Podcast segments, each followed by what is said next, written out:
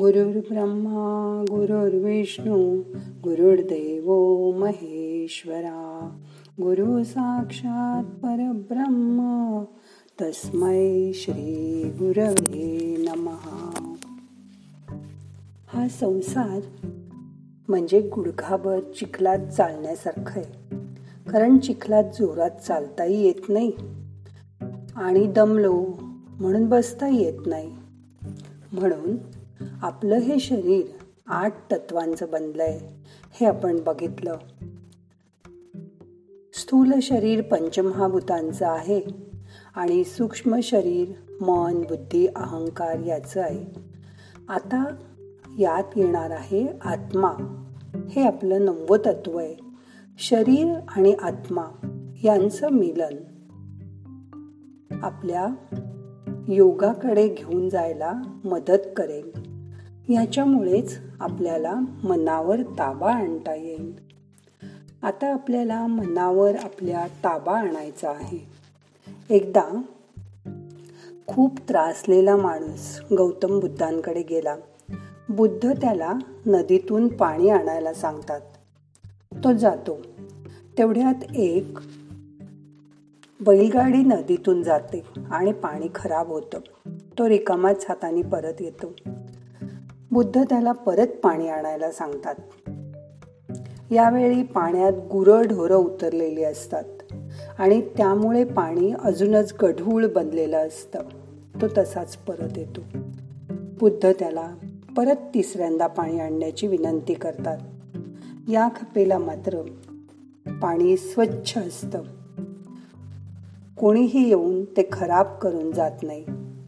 मग तो ते स्वच्छ पाणी घेऊन बुद्धांकडे येतो. ते त्याला विचारतात पाणी पूर्ववत स्वच्छ होण्यासाठी तू काय केलंस? तो म्हणाला मी काहीच केलं नाही. मी पाणी पूर्ववत होण्यासाठी वाट बघितली. बुद्ध म्हणाले त्याला वेळ द्यायचा. आपण फक्त वाट बघायची. मन सुद्धा आपलं असंच असतं. त्याला वाट बघायची आणि वेळ द्यायचा की ते पूर्ववत होतं आपोआप. त्याच्यासाठी काहीच करावं लागत नाही.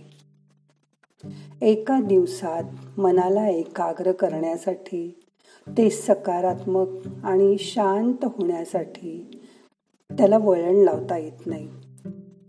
पण त्यासाठी पहिलं पाऊल म्हणजे मनावर ताबा आणायला हवा. आणि त्याची जाणीव होणं हेच पहिलं लक्षण आहे. आपलं सबकॉन्शियस माइंड किंवा अप्रकट मन व्यवस्थित असेल तर मनावर लवकर ताबा येतो. कोणतीही गोष्ट करायच्या आधी त्या गोष्टीची प्रतिमा आपल्या मनात तयार असली पाहिजे. माझ्या मनात योग्य विचार हवेत.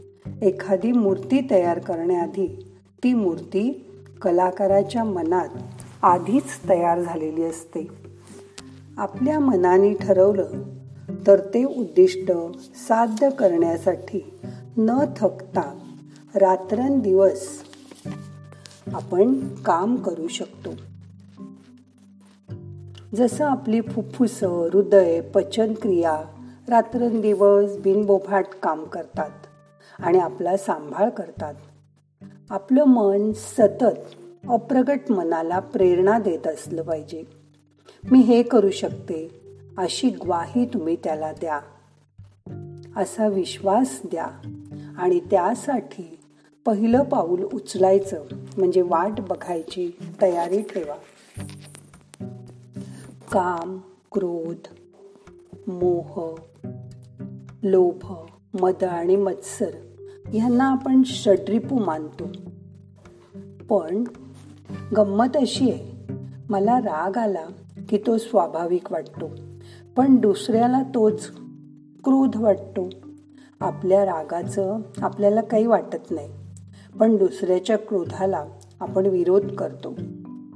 हे षड्रिपू म्हणजेच नाना वृत्ती आहेत. विचार उत्पन्न होणं ही वृत्ती आहे. कल्पना उत्पन्न होणं ही वृत्ती आहे. विकार उत्पन्न होणं ही वृत्ती आहे. स्मृती ही सुद्धा एक वृत्तीच आहे. या सगळ्या वृत्ती येतात कुठून? तर आपल्या अंतरंगातूनच. समजा एखाद्याने आंबा खाल्ला तर त्याला ढेकर आंब्याचीच येईल की नाही? म्हणजे जे अंतरंगात आहे तेच बाहेर येईल ना? असं जे आपण आत्तापर्यंत आज साठवलंय त्यालाच चित्त म्हणतात. त्याच्यामागे वासना आहेत. मला हे हवं ते हवं हे नको ते नको या सगळ्या वासना आहेत. त्या वासना वृत्तींच्या मुळाशी असतात. आणि या वासनांना खूप मोठी शक्ती असते.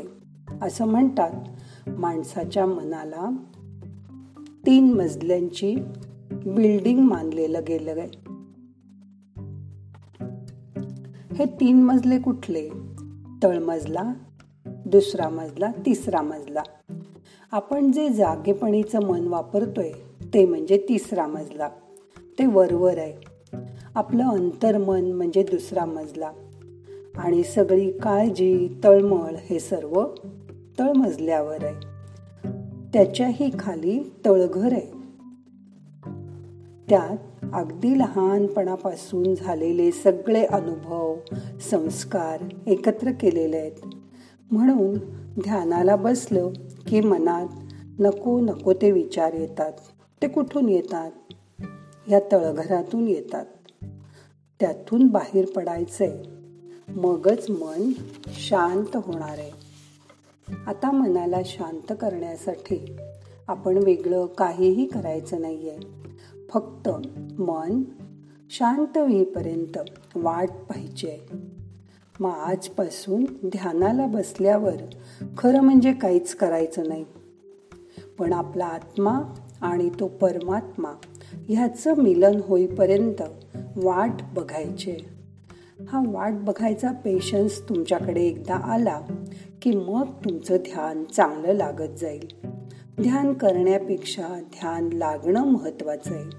म्हणून आजपासून ध्यानाला बसल्यावर हळूहळू हळू मनातले विचार कमी कमी करायचे.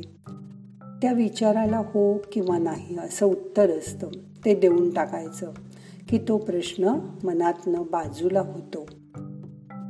जसे ढग येतात आणि जातात तसे मनात विचार येतील आणि निघून जातील. तुम्ही फक्त वाट बघा. हे वाट बघायचं काम आपण ध्यानात करणार आहोत. मन शांत ठेवायचा प्रयत्न करणार आहोत. मग आता करूया ध्यान. हाताची ध्यान मुद्रा करा. हात गुडघ्यावर ठेवा. डोळे अलगद मिटा. मान पाठ खांदे सैल करा. मोठा श्वास घ्या सोडून द्या. मन शांत करा. हळूहळू लक्ष आत वळवायचा प्रयत्न करा.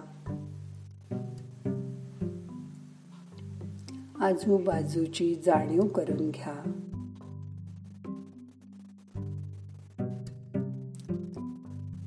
येणारा श्वास जाणारा श्वास. लक्षपूर्वक बघा. आता आपण तीन वेळा ओंकाराचा उच्चार करणार आहोत. म्हणजे मन त्या नादाकडे आकर्षित होईल. श्वास घ्या. ओ.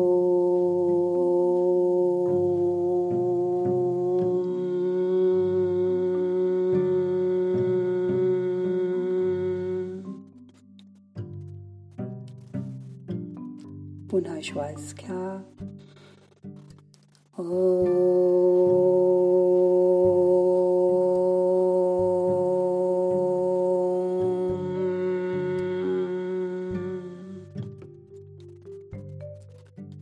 अजून एक. ओ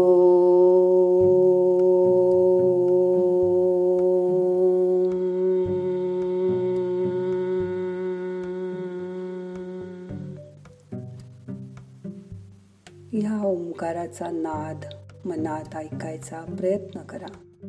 या ओंकाराच्या लहरी तुमच्या शरीरभर पसरलेत. त्याची जाणीव करून घ्या. डोक्यापासून पायापर्यंत ओंकार पसरलाय. तुमचं शरीर मन असंच सैलावू दे पसरू दे. मनाला रिलॅक्स होऊ दे. आता ह्या पुढे दहा मिनटं शांत बसा.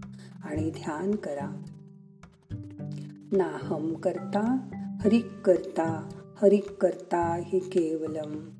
ओम शांती शांती शांती.